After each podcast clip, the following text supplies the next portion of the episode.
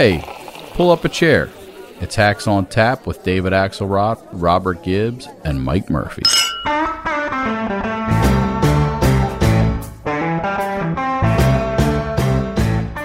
But I think there is a fundamental difference, for example, between Vice President Mondale and myself.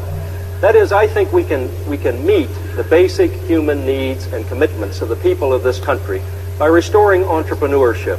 90% of the new jobs in this society have come from small businesses, and I think the, the dedication of the Democratic Party to minority people in the South and elsewhere shouldn't just be jobs.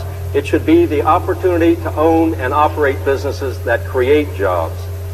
Mr. Glenn? Can I respond to that? Well, we'll get, we'll come what's- back to you. What's Let new, some of the others. What's new about coming out from entrepreneurs? You know, when Well, I but when I hear when I there are some what- specific when I ways hear to do that. when I hear your new ideas, I'm reminded of that ad. Where's the beef? Yeah. All right. There we go. Bingo. He shoots and he scores. The great Fritz Mondale. Classic, classic debate line from the late Vice President uh, Walter Mondale, who passed away uh, yesterday at the age of 93. Uh, Really, um, one of the delightful figures, I think, is the way to say it in American politics, and a very impactful one. And who better to talk to about this and all things political than our friend Susan Page from USA Today? I was at that debate, by the way. Oh, really? Where he had the million dollar line against uh, Gary Hart, which really is one of those rare circumstances where the debate line reshuffled the campaign and just killed momentum for Hart, who was giving Mondale the race of his life in that primary back in 84. as a practitioner, you the thing you want is that one line that crystallizes everything. And that's what that line did. His argument against Hart was that, you know, Hart was ephemeral, that he was not really ready to sit in the big chair, that his stuff was sort of fuzzy. Uh, and uh, this line, which uh, mimicked that Wendy's commercial about the hamburgers, where's the beef, which was very big at that time, uh, just uh, said said it all. But uh, Susan um, Mondale himself was uh, he struck me. I was carrying, covering Gary Hart during that uh, election, but I always thought Mondale, in all the years that I watched him, uh, seemed like uh, the most normal person who ever.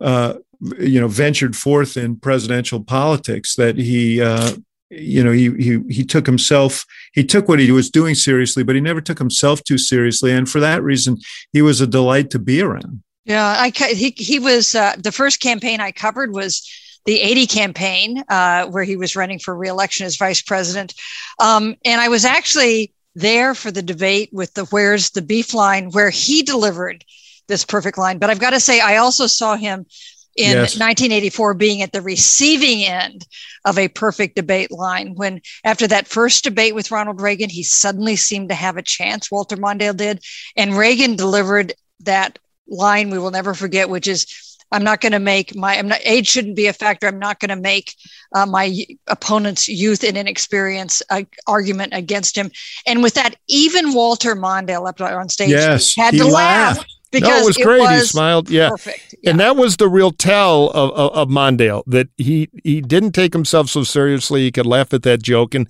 I've always, even though ideologically, you know, different planets, but I've always admired him as a human because one of my little tests for candidates is how they take losing. And after Mondale left, he had another great joke he'd tell, you know, other politicians and the press and everybody, which was, you know, looking back at the campaign, referencing the famous moment in the convention speech where he said, Look, I'm going to tell you the truth. I'm going to raise taxes. I just told you. He said, You know, Reagan offered him a shining city on the hill, and I offered him a root canal, which, which is a pretty good summation. And it shows you know, uh, a, a decent person uh, with a full life, well lived, and one of constant service to the country. He was, uh, you know, an Army veteran, served with distinction in the Senate on, on the left side, and was a great ambassador to Japan. You know, he carried the spirit of one of my favorite Democrats, Hubert Humphrey. He was the connection to him. Yeah, definitely, definitely both happy warriors. Yep. Happy yep. warriors from Minnesota. Um, you know, his I think we remember his 84 campaign for two things. One, historic loss right? He, the only state he carried was his own, but also for putting Geraldine Ferraro on the ticket, the first Yes. woman ever to be nominated by a national party, by a major party for national office. Who knew how long it would take to actually elect a woman as vice president? It's taken all these decades since. You know, the other thing he uh, did, and I am aware of it because uh, uh, I worked in the West Wing. Uh, the vice president's office was right down the hall from the Oval Office. He had a suite uh, right next to the chief of staff. That wasn't always the case. That w- that happened because Walter Mondale became vice president and decided he didn't want to be a potted plant. We all remember, uh, you know, John Nance Garner, who was Roosevelt's first vice president, said the vice presidency isn't worth a bucket of warm piss. Well, Walter Mondale changed that. No, it was piss. He, they changed. They cleaned it up. Oh, they did. Okay, all right. You're sticking I'm- with the well, filthy this is hacks on tap. right. I thought I could give the original. all right, all right. I, I, I recant my tyrannical. Uh, uh, need Yeah, to man. Clean All up your you're getting- scatological. you're- uh, you're getting humor to be here. Prude here. What's going on? So anyway, the point is that Mondale became a- an integral part of that administration, and I saw a quote from Al Gore saying that the vice presidency was was never the same after uh, after Mondale. So. Uh, a lot to be there. He had the the the misfortune of being the quintessential uh, liberal at a time when the country was turning in the direction of Reagan, uh, and so he got clobbered in the 1984 election. But it doesn't diminish who he was uh, as a person and as a public figure. So we uh, we mourn the loss of a great American in Walter Mondale. Meanwhile, back to Minnesota. You know, still, Yeah, still the center of the universe right now. I wish I had thought of that segue. Well, that's why I jumped You're in so to say good. that. Yeah, well, you know what? And I can tell you, it's a team of writers. This, this stuff doesn't come cheap. Yeah, unfortunately, um, it's not a you know it's it's a taught story uh, in Minnesota, and we're waiting on the. Um, uh, it, by the time you hear this uh, podcast, it may be that we'll have a verdict uh, from the jury. If I'm sitting in the White House, Susan Page, I'm watching this very very closely uh, because if if uh, the verdict were to come back uh, as an acquittal. Um, this country is going to be uh, ripped apart. I mean, uh, either way, there are going to be reverberations, but that is going to be. And I notice the president's already scheduled a, a talk for whenever the verdict happens. Um, so, but they have to be thinking hard about this. That's right. And kind of that consoler in chief role.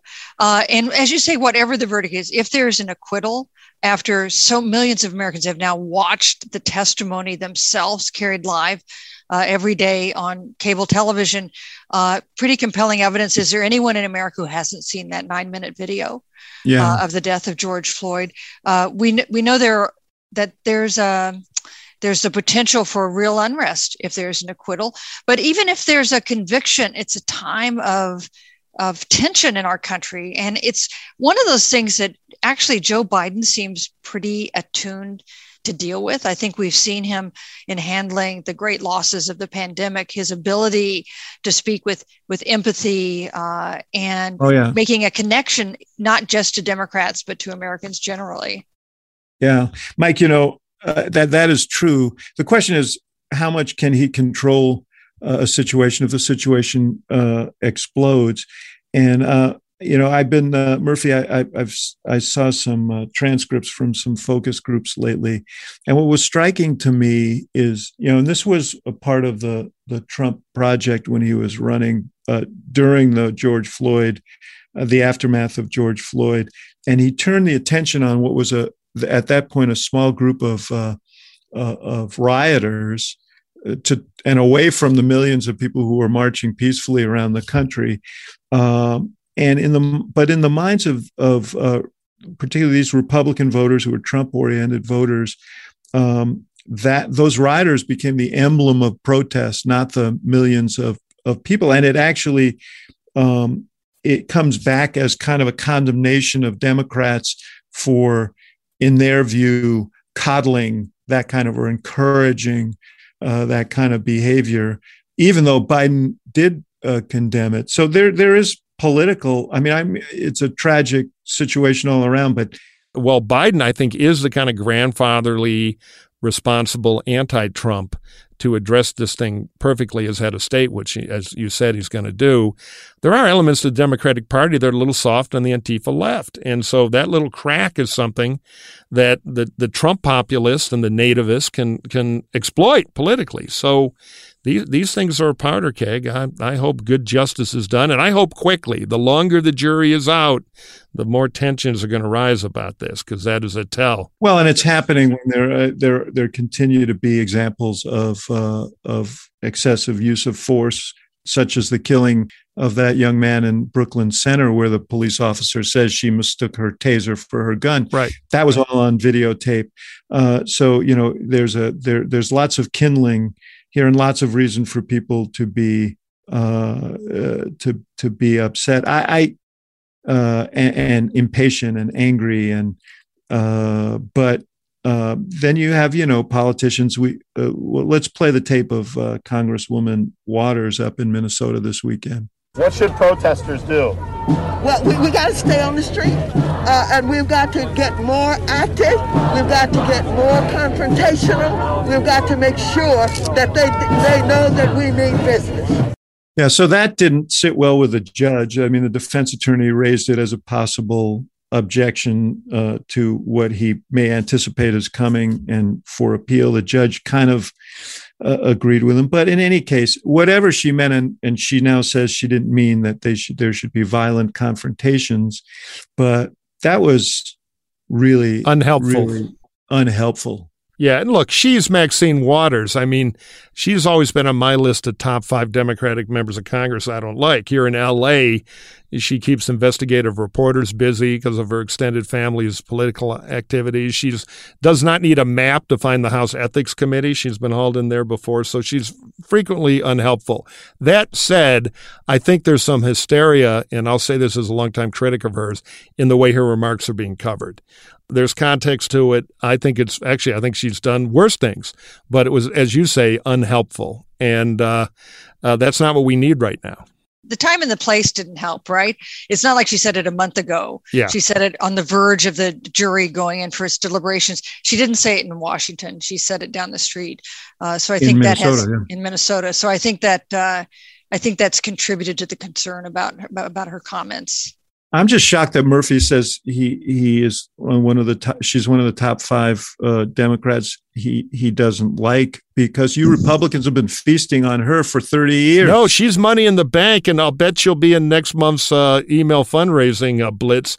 Uh, so, you know, like I always joke that the Democrats ought to rename their headquarters building in D.C. the Donald Trump Center uh, for all the good he's done them. I think we can now have an official Maxine Walters floor at the RNC because she just raised the Republican Party and the Trump wing of the party 50 million bucks hopefully things will go down. There'll be a just verdict and there'll be uh, a peaceful reaction to it, and we'll see.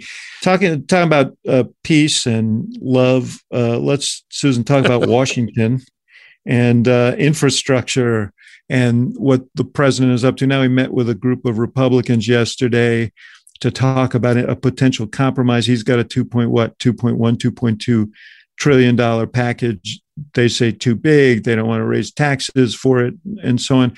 Is is the are these meetings just a kabuki dance you think? Uh, or i mean does he want to just get caught trying? Or or do you think there's actual possibility? So you know they agree on everything except how much to spend how to pay for it and what to spend it on. Besides that, they are extremely close to a deal. So I I do think I I think he deserves praise. I think all of them deserve praise for looking uh, for bipartisan solutions. Whether they can get to one, I think it's really unlikely. You're you guys are both old pros in politics. What are the odds that they can reach a deal that would be acceptable to both parties to get through Congress? Well, the problem is the incentives are not to get a deal because they both got inflamed bases that hate deals. Then you've got Biden. You know, Biden's running the old play that a lot of presidents run. Barack Obama was a master of this, is saying, look, I want to be bipartisan. I want to own the label of bipartisanship as long as they get 92% of what they want. And, you know, if Biden were willing to do a $1 trillion infrastructure plan that was more about capital spending and less about all the human infrastructure they've added to this. I mean, only 115 billion of the 2.2 trillion that's been proposed is direct for highways, bridges, and you know the road stuff. Now, I'm for the semiconductors. I'm for you could get, I think, a lot of Republicans to about eight to nine hundred billion. You could get a, you could get enough, I think, to to be able to pass it. But this two billion stuff, where there are hundreds of billions of dollars in other programs, people helping people being lumped in as quote that's the Republican deal killer, and I don't think Biden will back off from that. So I'm I'm pessimistic. I think 15% odds. I, I would say most people would agree that replacing lead pipes in water antiquated water systems across the country is infrastructure. Oh, I That's do. Yeah, I think the ours would. Most too. people would agree that that broadband in the 21st century is infrastructure. So, I mean, there there's plenty in there that they ought to be able to uh, agree on. The other thing is just how to pay for it. And, um, but you know, Susan, it's not just a matter of what those people in that room. There was a guy who wasn't in that room who probably has more to say about this than anybody. That's Manchin. Uh, and uh, you know, you, you I, we have these discussions like, well, Democrats can just push this thing through, but they only have 50 votes. But you know, one way to get Joe Manchin's vote is to look like you made a legitimate effort Right. to reach something bipartisan before you decided to ram it through using reconciliation and a party line vote. And that's one of the things that I think is going on now. Not that Biden doesn't want to reach a bipartisan deal, but this is a necessary step perhaps to holding that those that part of the Democratic Party with him, the Joe Manchins of the world, without losing the progressive wing. You know, you go back to a bill that Mike's talking about uh, of eight hundred uh, billion dollars instead of two point two trillion, and it drops some of the things Democrats care most about. You think Biden's going to hold the left wing of his party for that? Right. No, that's that's the cliff that uh, that uh, Biden is is walking along, and I that's why I said at the beginning, it does it does he is he just is he trying to get caught caught trying? I think it's important for him to get caught trying to do uh, a deal. I also think that um, uh, I also think that Manchin uh, is going to he will have something. Already now it appears that the twenty the the the increase of uh, corporate taxes to 28%, maybe 25%. That's something that Manchin has said publicly that he wants. He's going to trim some of this down, I suspect. And so you'll get a bill that is larger than the Republicans like, but probably smaller than than than Biden wants. I think I think that's probably exactly right. And just because we all know that Hacks on Tap goes into a time capsule where future generations will look back for the definitive history of our times and the Republican obsession with math, the water stuff, removing removing lead pipes and new water infrastructure, which I'm for, is 110 billion out of two points. So it's a nickel on the dollar. I'm for it. Uh, but there's a new wrinkle. We can we can talk about the new wrinkle here, which is like all highways, salt there's a little bit more rumbling on the Democratic side about the salt, you know, tax measure, which the Republicans put in in Yeah, we 2017. point out, you're not talking about salt on the highways. You're well, I'm, I'm about- doing another very awkward transition to Oh, from, I see. from small rocks of salt breaking ice to an enormous political rock that I think is going to be part of all this, which is uh, the interesting about the salt deal is I, I criticized it because I didn't like using the tax policy to punish some states. But it's 77 billion to take it away.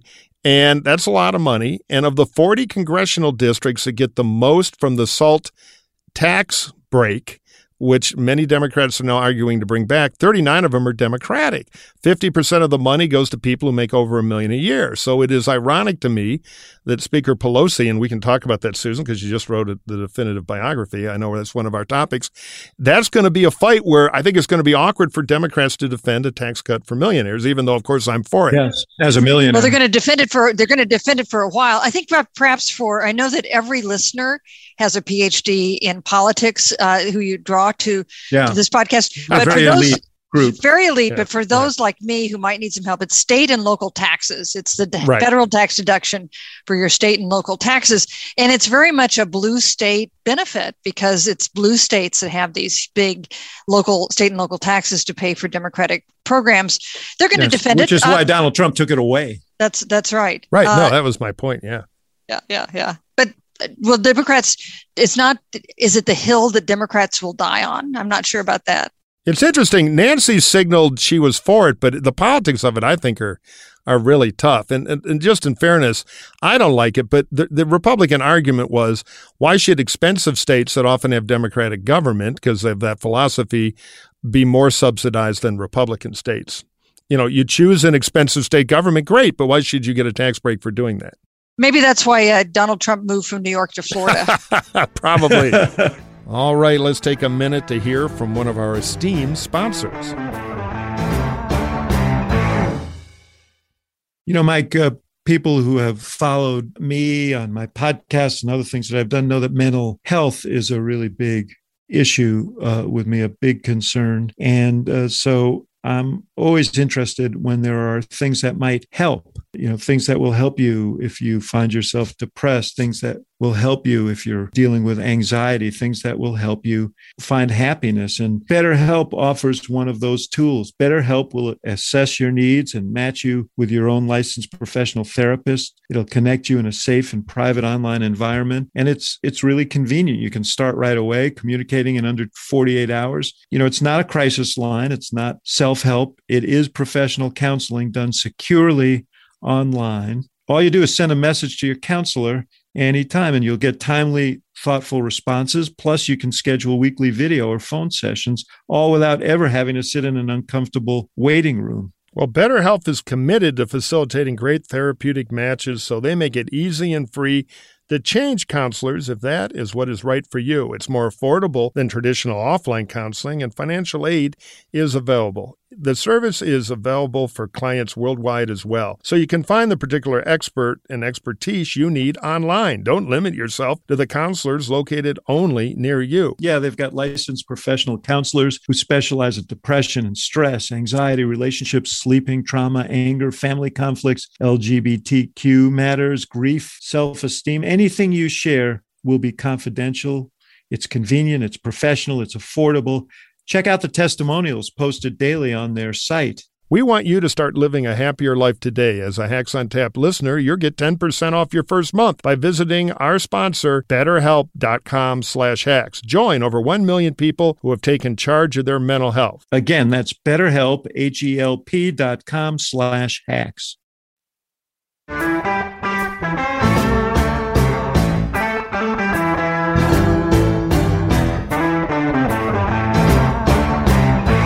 You know, I meant to mention earlier when we were talking about the Chauvin case, um, the politics of guns amid all of this. You know, Susan, you talked about the tension in the country. We've had this series of mass shootings, uh, and uh, at the uh, bilateral meeting with the Japanese prime minister on Friday, Biden was challenged uh, on this and asked, you know, uh, he had promised action. He has done some modest things through executive order, which is about all he can do. And here's what here's part of what he said. And I strongly, strongly urge my Republican friends in the Congress who even refuse to bring up the House passed bill to bring it up now. This has to end. It's a national embarrassment. It is a national embarrassment what's going on. And it's not only these mass shootings that are occurring every single day every single day there's a mass shooting in this in the United States if you count all those who were killed out in the streets of our cities and our rural areas. It's a national embarrassment and must come to an end.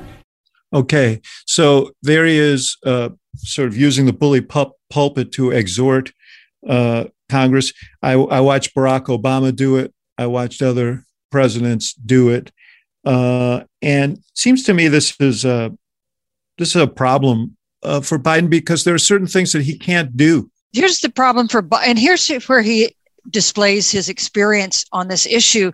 There's no doubt he wants to pass gun laws, and there's no, no doubt. doubt. that he and understands he before, yeah, and he has before, but long time ago, 1994. Yes. I think he also understands he's not going to pass gun laws here not meaningful gun laws. It's just not in the political landscape at the moment, despite all these horrific shootings. So he's stating that his belief that he wants tougher gun laws. He's talking about the horror that we all feel when we see these mass shootings, but he's not going to let it take over his agenda because he knows it is a hill too steep to climb at the moment.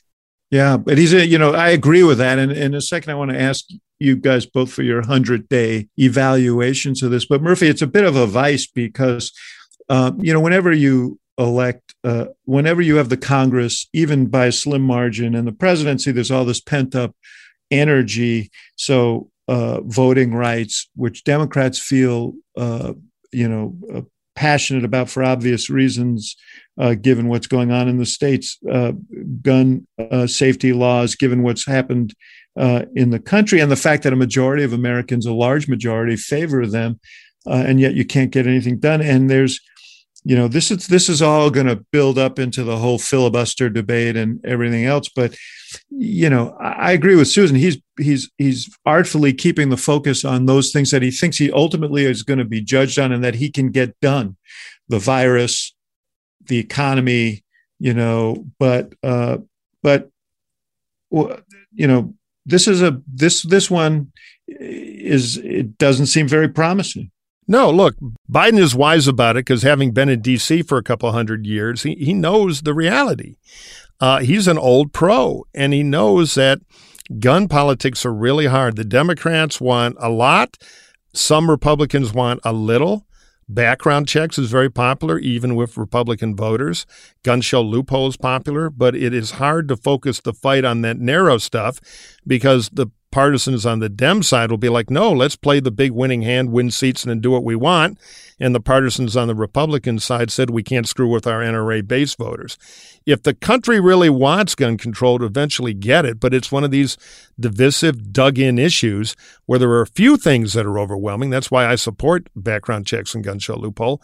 But the primary politics put an edge on it that makes it really, really tough. Um, and Biden knows all this you know everything gets thrown into this cultural filter now and this yeah. is a big big cultural issue. I disagree with you on one thing though. I think democrats would take just about anything at this point. I mean i, I do think democrats you know uh, toomey and manchin had a modest proposal yeah. to extend ba- background checks to all commercial sales. And uh, i think democrats would welcome that if I were Schumer, by the way, I'd try to move that. If I win, great. If not, I have a wonderful wedge issue because I've got a very sharp blade. You know, I did the Bloomberg independent expenditure to help reelect Toomey. And we ran it on basically Manchin Toomey in the Philly suburbs, spent a bunch of money. And the Toomey campaign told us afterwards that is what saved us in a tough state. It is a potent voter weapon if you narrow the framing enough. Right. Especially in the suburban, uh, in suburban areas that are still going to be uh, battlegrounds yeah. to yeah. uh, you know, Susan, what you said was um, I, I, so agree with you, uh, both you guys, uh, about uh, you know Biden. There is, va- you know, in another time in another place, fifty years of experience may be a few years too much for a guy running for president. Turns out that after Donald Trump and this troubled time with the virus and everything coming at us, that having kind of a, the the you know Yoda uh, there in the White House, the wise old hand, uh, is good. And as we look back, we're going to mark the 100 day anniversary of his uh, inauguration. Um, you know, he, has got the those accomplishments passing his uh, his Relief Act uh, at the beginning 1.9 trillion trillion uh, the checks are flowing vaccines are flowing uh, and that is uh, on the big issues. He's he's he's he's putting points on the board, but uh, this deftly navigating the rocky shoals of Washington, it seems to me, is another big plus for him in these first hundred days. He's been pretty good at it. Yeah, he's been quite sure-footed. There's not been a big learning curve for him. Uh, we've seen him keep his focus on the things he thinks he'll be judged on controlling the pandemic, getting the economy roaring again. On Afghanistan, too, I think that's a decision not uh, without controversy, but one that reflects the withdrawal from Afghanistan uh, by September 11th uh, is one that reflects his long held views now in a position to implement. I, I think the there. one. I was there. there. I was there for the AfPak uh, review in uh, in 2009, and he was he was very tough in those meetings with the military about what our objectives were. And he argued very strongly that we should narrow the mission to counterterrorism and, uh, and, and not try and remake Afghanistan because that was not going to happen. And, you know, a president with no experience in those rooms talking to those generals, I think would not have been confident enough to make that call this early in his presidency. I, I do think the one place where he has had a misstep is dealing with the issue of immigration and the border. Yeah. And it's perplexing because it's not like it should be a big surprise that there was going to be a surge of migrants across the border once Donald Trump was out of office.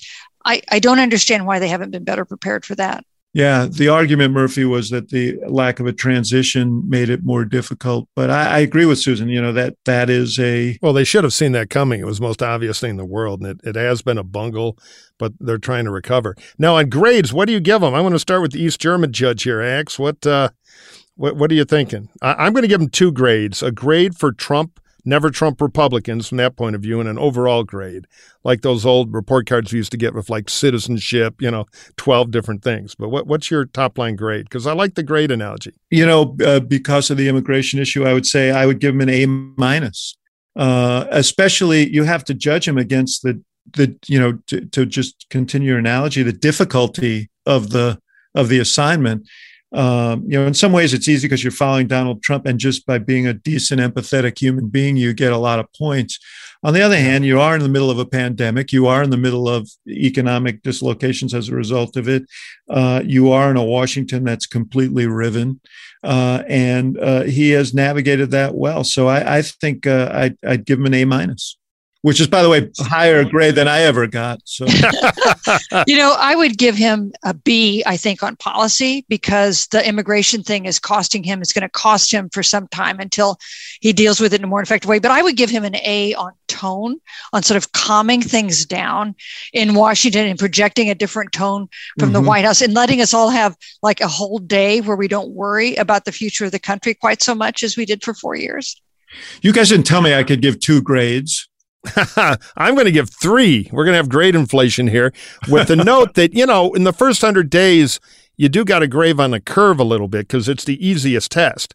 You have momentum. People want you to succeed. You know, it, it, it is, um, it is not the hardest time. But that said, on being a good Democratic zookeeper of that world and on tone compared to Trump, being a head of state that understands the job, and on rule of law, I give him an A. I'm going to give him a higher grade than Axe. I think he has been perfect, tone on, politically deft, uh, and and I give him big benefits for the COVID turnaround.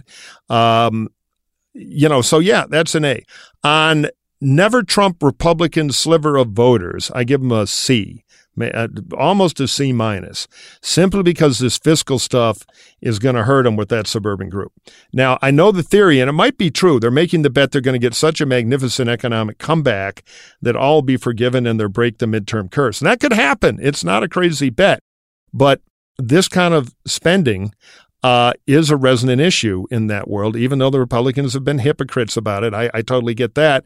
And if we have a little whiff of inflation, everything, the midterms are going to be ugly. So I, I give them about a C, a C on that. And on foreign policy, C plus back to normalcy, but some bungles, including, in my view, Afghanistan. There's a reason you guys didn't agree with them, you know, back in the Obama administration when he made that case for withdrawal.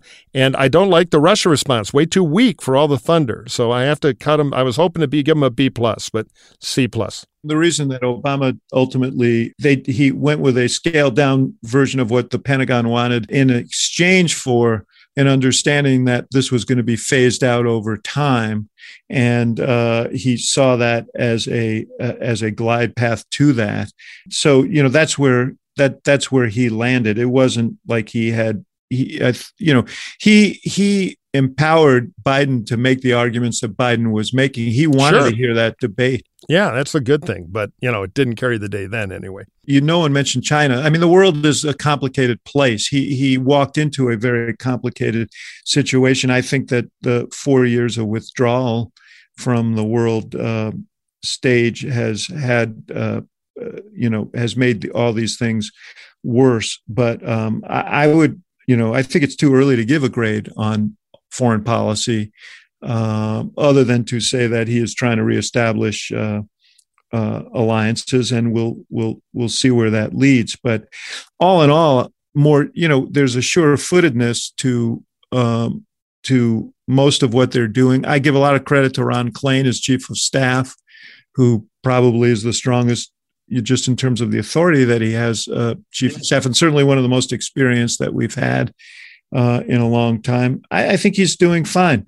This is uh, he's also experienced enough to know that uh, doing fine today doesn't guarantee doing fine tomorrow. Yeah, and the whole hundred day thing. You you have a fair point about foreign policy needs time, but hundred day you've got a little little tailwind you don't have at day three hundred. I will say, uh, as part of your middle discussion, and you tried to inoculate against it. Yeah, Republicans are going to have a little bit of a hard time running on the fiscal austerity and responsibility platform after their drunken uh, partying with uh, over I, at Mar-a-Lago for four years. You know, I think that may not be true. I mean, you're right.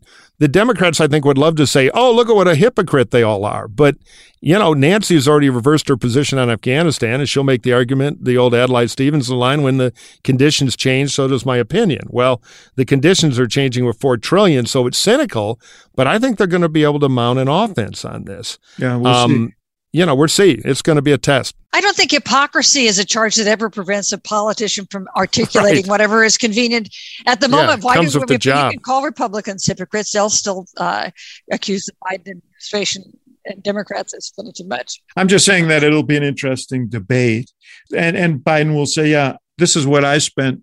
the money on here's what you spent the money on and it was all good with you when the money was going to the wealthy and to corporate bonuses and all of that stuff.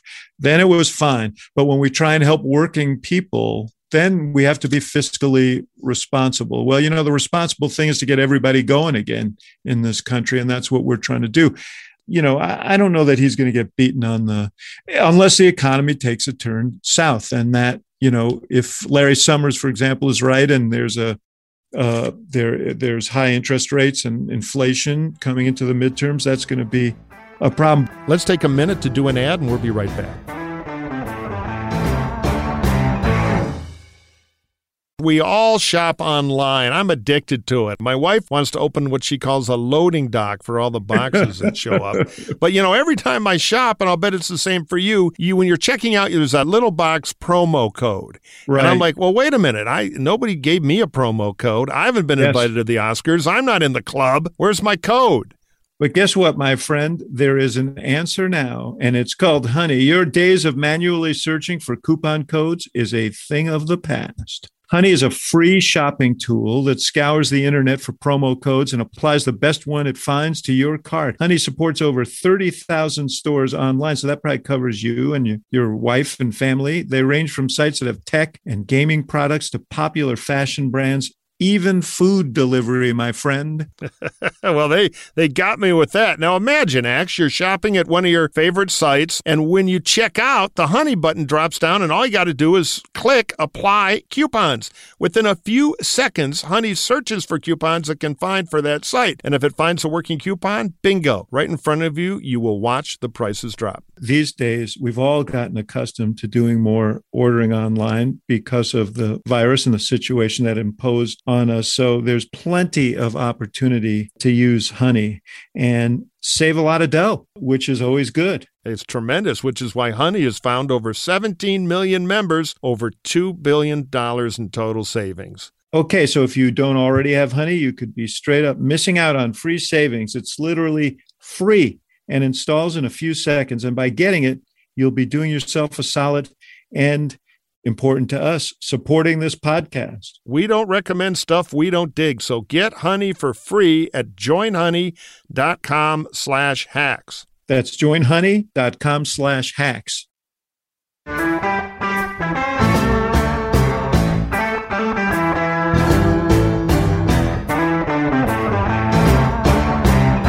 Murphy, I stepped on your segue because you you once again introduced Pelosi I'm and, trying to uh, save you here, David. I'm trying to get on to. I there's know, a new book. I know, you heard about I know, it? I know. I'm sorry. No, let's talk about it. Susan, tell us about the book and what sparked your interest because you got incredible access to really do it. You know, I thought Nancy Pelosi was someone who had made a huge difference, a huge impact, been a huge practitioner of power, and had not gotten much credit for it, had not gotten the credit she deserved, had not gotten the credit a man in that job might have gotten. And uh, she had a story that had not had not really been told in, in part because she's very disciplined, she's pretty guarded. Uh, but I thought there was a story there to tell about how one gathers power, holds power, and what one uses power for. Yeah, well, she, I mean, I couldn't agree with you more having been there. Uh, I mean, she carried so much water for uh, the for President Obama, uh, and it was what was so striking was just how how much she understood her institution and which which buttons to push when what was important to every member uh, I mean, she completely understood when when the when uh, when the Senate was lost after Ted Kennedy died, and it looked like the Affordable Care Act was dead. And I know you spoke with her about this. Uh, we were 20 votes short in the House to pass the Affordable Care Act, and we went underground. And basically, she said, "Let me work this." Uh, and one by one by one, she cut the deals that were necessary to get that law passed. There wouldn't have been an Affordable Care Act without Nancy Pelosi. She is, to me, a deft combination, the deftest combination of of of of sort of pal to the nth degree, plus uh, someone who really cares about the end result. I mean, I I think she cared deeply about passing that bill, and it wasn't just a political matter for her she's in it for a reason, and uh, I really admire her. Well, you know, she is. Uh, Republicans characterize her as a kind of a hardline liberal and ide- rigid ideologue, and she definitely has an ideology. She has the ideology she learned from her father, who was a big New Deal Democrat, yeah. a friend of FDR when he was when uh, when Nancy's father was mayor of uh, Baltimore.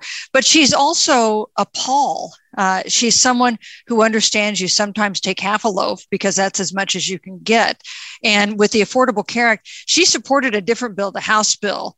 But yes. when it became necessary to push the Senate bill that she saw as one with big flaws, when that was the only option, she pushed it through with a combination of what our friend John Bresnahan said in, in Politico a couple years ago was a an iron fist in a Gucci glove. Yes. I am soft on machine politicians. My grandfather was one back in Detroit. But the truth of Nancy is, and of course, ideologically, she is a liberal, so I almost, almost always disagree with her, but she is an old school pol of, of that. She's one of the last of them.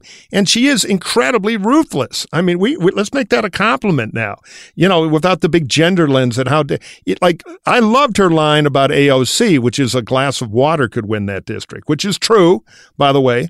But if Kevin McCarthy had said that, you know, he'd be under arrest right now by the woke Stapo. So I like the fact she's a bare knuckled pol. In Boehner's new book, which is also excellent, I highly recommend, he opens talking about her and how she just gutted John Dingell. Uh, and he said, I don't think I'm as tough as her. I don't think I could have done that to the old warrior.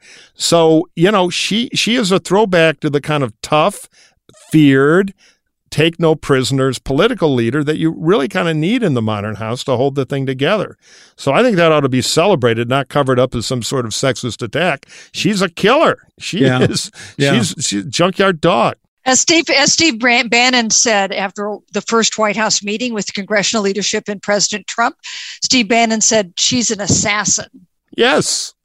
Yeah, but an assassin for uh, you know on a mission. Yes she doesn't do it for fun. Well, I, I, think she may enjoy it a little, but you're right. She's a committed progressive, just like Mitch, another assassin, is a committed conservative. They're more alike than people want to admit. If you cross her, she has a very, very long memory.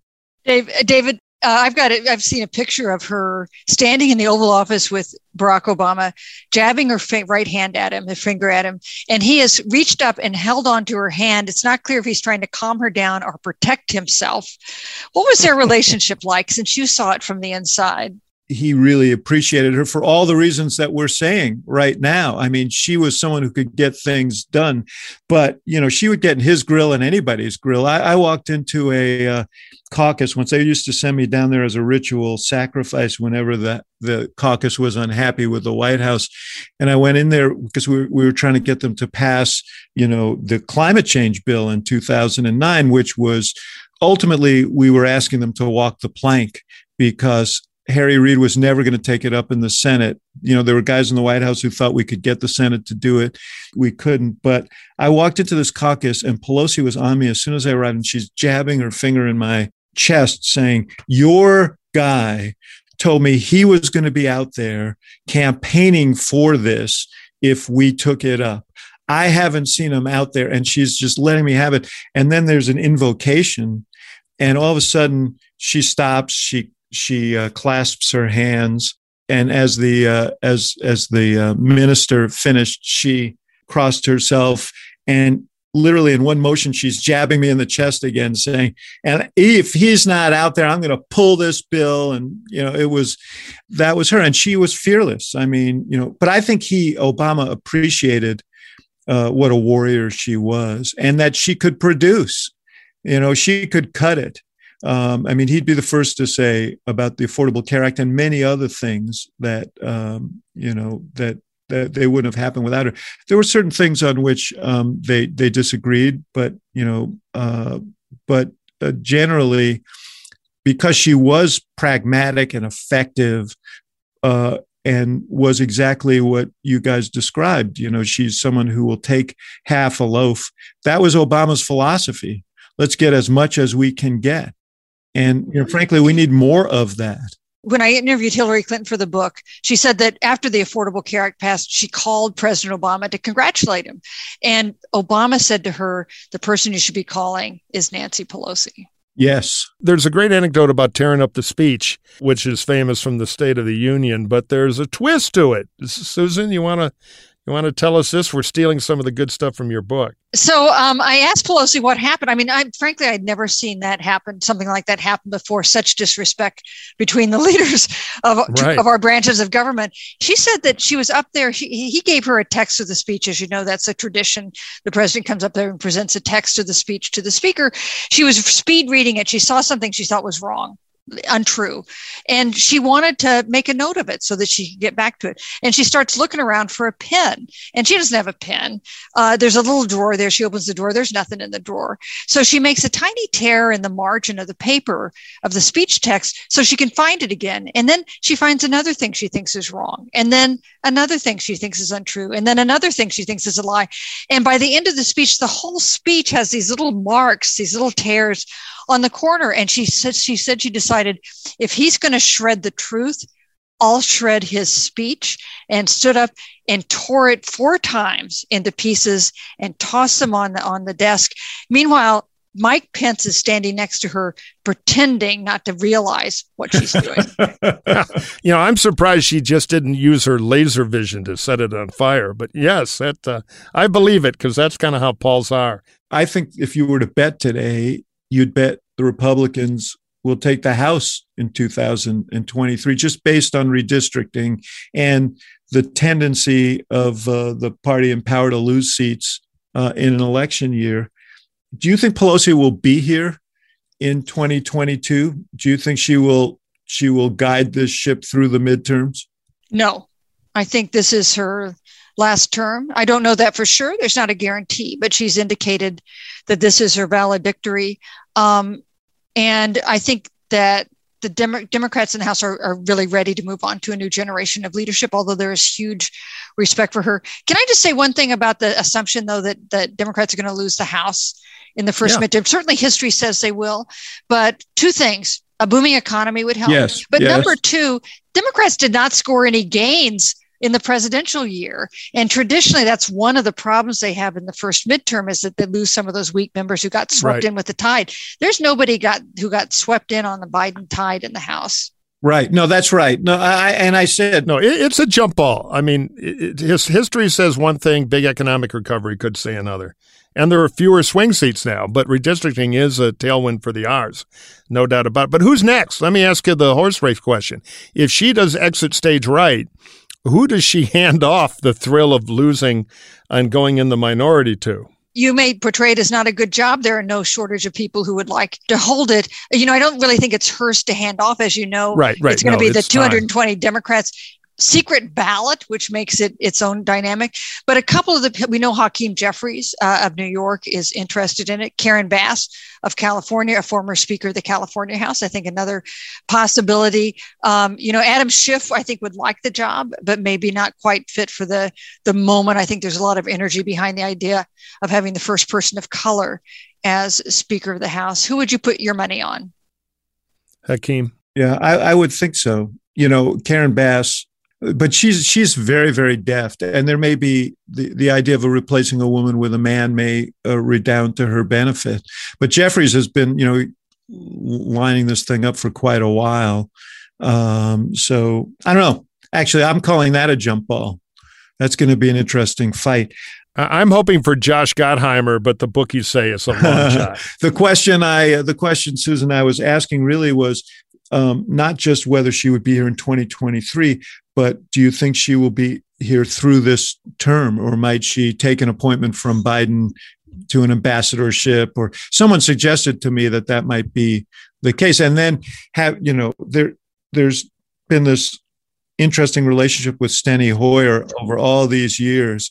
So it, it, would be kind of a delicious twist if she if she left at some point and gave him his dream to be Speaker of the House for eight months leading into into the midterms. It would be cruel enough to fit the pattern. You know, uh, I am unencumbered by information about this, so let me answer anyway. Just like us, so go ahead. That's what you're in the right place, my friend. I think, I think that uh, I think that once you get through this early passage of, of legis- big legislation uh, for Joe Biden and enter the full fledged campaign season, that it is entirely sensible that she would become the ambassador to the Vatican or maybe Italy, places with whom mm-hmm. Italy, a place where her grand, her uh, grandparents came from.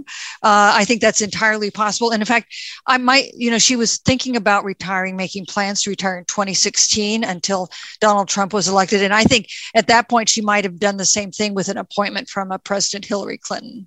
Interesting. Well, that'll be fun to watch. Yeah, Hoyer could be Hoyer could be speaker, temporary speaker for a cup of coffee and a rough midterm. You never well, know. it would be the Shakespearean end after their rivalry. Here you go. You get to handle the minefield. I'll be in Italy with the Pope. uh, it would be a very Pelosi esque power move in the great style and tradition. But anyway, the book by Susan Page is called, I believe, Madam Speaker by our friend Susan Page is, I think, out now on all your normal book channels. So check it out if you want to read a really well done biography of a really tough pol of the old school. Hey, thank you, Mike. And let's just say, not just a tough pile of the old school, but one of the historic figures in the history of this country. Uh, and uh, I think we don't we, we don't recognize that in the moment. Uh, but we will look back, and she will be there with Sam Rayburn and others, uh, other figures in our history, as a, a kind of uh, a standalone uh, of her of her generation. Let's quickly do the mailbag and ask Susan one question. Let her go because she's got to go. Susan, you can see we're a very contemporary operation here. Okay, if you have a question for the hack, send it to us by email at hacksontap at gmail.com, hacksontap at gmail.com. And don't forget to rate us on Apple Podcast or post a comment. And feel free to share it with your friends. That really helps us out. Susan, Joe asks, I'm hoping Washington insiders like yourselves can help me decipher what Joe Manchin is up to with his complete and unequivocal defense of the filibuster even if he were against eliminating the filibuster, wouldn't it make more strategic sense to at least leave that option open to potentially bring Republicans to the table? So, first of all, thank you, Joe, for the question. Uh, maybe this is what Joe Manchin actually believes that the filibuster serves a purpose. That's not to say that he could not be persuaded against the filibuster if events unroll in a way that makes that seem wise. Yeah, I mean, uh, again, I think Manchin we talked earlier about Biden wanting to be get get caught trying. Uh, I think Manchin uh, probably does as well. He has to look like he's making a good faith effort. But I will say this, and I think we've talked about this before, Murphy. I, I really, really question whether Joe Manchin's ever going to run for office again. Uh, 2024 will be a presidential year in West Virginia. It's easier to win if you don't have a president of your own party on the ticket. You know, it's oh, very totally. hard to yeah. defy that tide. I, I, think he may be thinking, you know, I got four years here, and I'm going to do whatever the hell I think is right, and uh, I'll I'll court hell from the left from time to time, and maybe piss off a few voters in my state from time to time. It, uh, I'm okay with that. Oh, I think totally. Look, I, I'm far from convinced he's going to run again for those reasons. And, and on the filibuster, you know, the thing, Manchin, every time the word filibuster has come up in the last 20 years, Manchin says no. He didn't do it for the judges when almost all the Dems did. He's always been the guy who's thought the filibuster forces a larger consensus. That's what he just wrote an op ed about. It's what he believes, and it's what he's going to do. It's just not going to change. He's a leopard who's not going to lose his spots on that issue. Susan, we're going to let you go. Hey, thank you both. This is so much fun. I really appreciate it. And it's so I feel smarter having heard you talk. Yeah, yeah, uh, yeah. Yeah. Well, good to see you too. And congrats on the book. Thanks very much. Bye bye. Yeah, talk to you later. Okay. Axe, I think it's fair to say at this point, this is from James, that the standard Democratic base voter sees passing some version of H.R. 1 into law as a non negotiable necessity and HR 1 being the, you can explain it, but the yeah. response to the Georgia voter bill, and that Republican efforts at the state level around voting, gerrymandering included, are existential threats to both the party's viability and to, drumroll please, democracy itself. In your view, is this sentiment shared by the institutional Democratic Party and its establishment leaders? Look, I think there's a recognition that the 200 and something bills around the country that are being introduced that are similar in uh, in language and approach. Uh, so they're kind of a centralized operation by Republicans in legislatures on voting are not designed to help the Democratic Party or expand voting participation. These are a reaction to the fictional idea that somehow the last election uh, was fraudulent. And, uh, you know, I think leaders of the party establishment and insurgent leaders recognize that. Um, the question is, what can you get done? H.R. 1 is a very expansive bill that deals with some of these issues, as well as lobbying issues and, uh, you know, political uh, and governmental reform issues. There's also a John Lewis uh, Voting Rights Act. That's a narrow uh, bill that is a narrower bill to, to shore up the Voting Rights Act. Um, you know, I, I, think Democrats would like to pass both those bills. They're faced with the same uh, problem that they they have generally been faced with here, which is the filibuster. And the question is whether they have a carve out.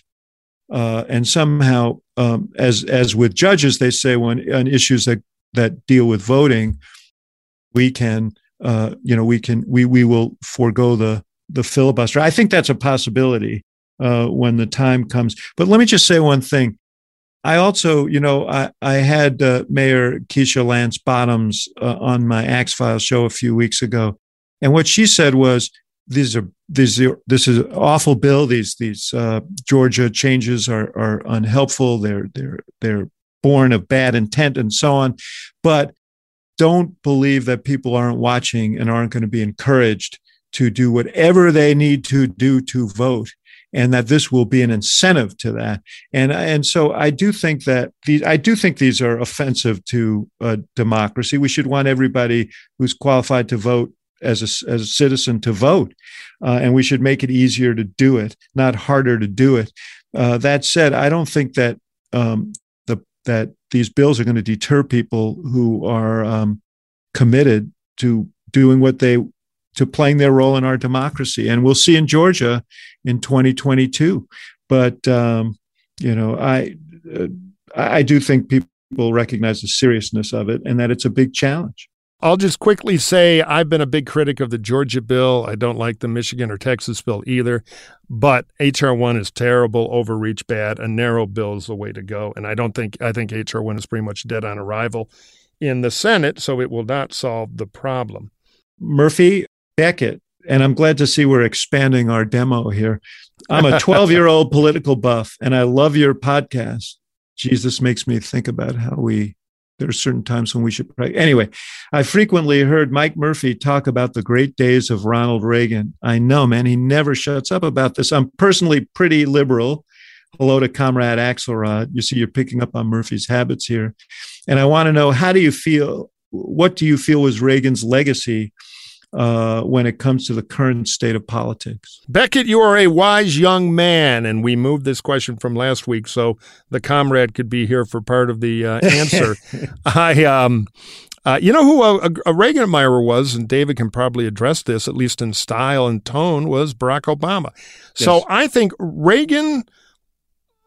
I'll give President Bush some credit to President George W. Bush, but Reagan had a unifying idea uh, politics not about group versus group, which I think is a bit of a poison in our politics today, but a unifying idea that shining city on the hill. He was an optimist. He believed in America. Believed in upward mobility. Believed in freedom and he sold it with an unwavering positivity. He was not a grievance politician. The only thing he got mad at were some ideas of the left, which was passion. So he set a presidential tone that we miss, unified the country, and it made him incredibly politically successful as a center right president. And that's exactly what we need to get again. Well, let me let me just say I admired uh, Reagan's uh, political skills, leadership skills, um, and uh, yeah, his sunny disposition. Uh, what a contrast with what we just saw the past four years. But having said that, um, you know, he basically uh, set the country on a course uh, of sort of self destruction relative to government. Um, the, his notion was that if we just, uh, uh, or at least as his supporters interpreted, if we just do away with the government, all will be well. Uh, I think that has something that is a philosophy that has governed the Republican Party for the last uh, 40 years, and it has uh, morphed into something really destructive. Um, and you know, and and I think that's part of Reagan's legacy too. So you know, I can't be an unalloyed fan. I think if President Obama were here, by the way, Mike, he'd say that as well. He admired him for uh, his disposition as president, uh, and he also admired him for uh, the skill with which he pursued his goals. Uh, but I don't think he agreed with uh, the the governing philosophy, which was basically uh, to go after government.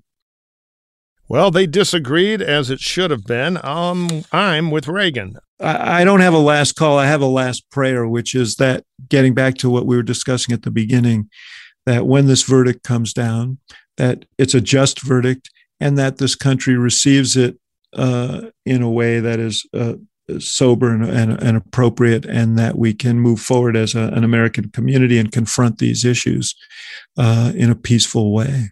Amen. I agree with you on that, pal. Okay. Well, great to talk to you. And, All right, brother. Uh, See you next time. Thank you for listening.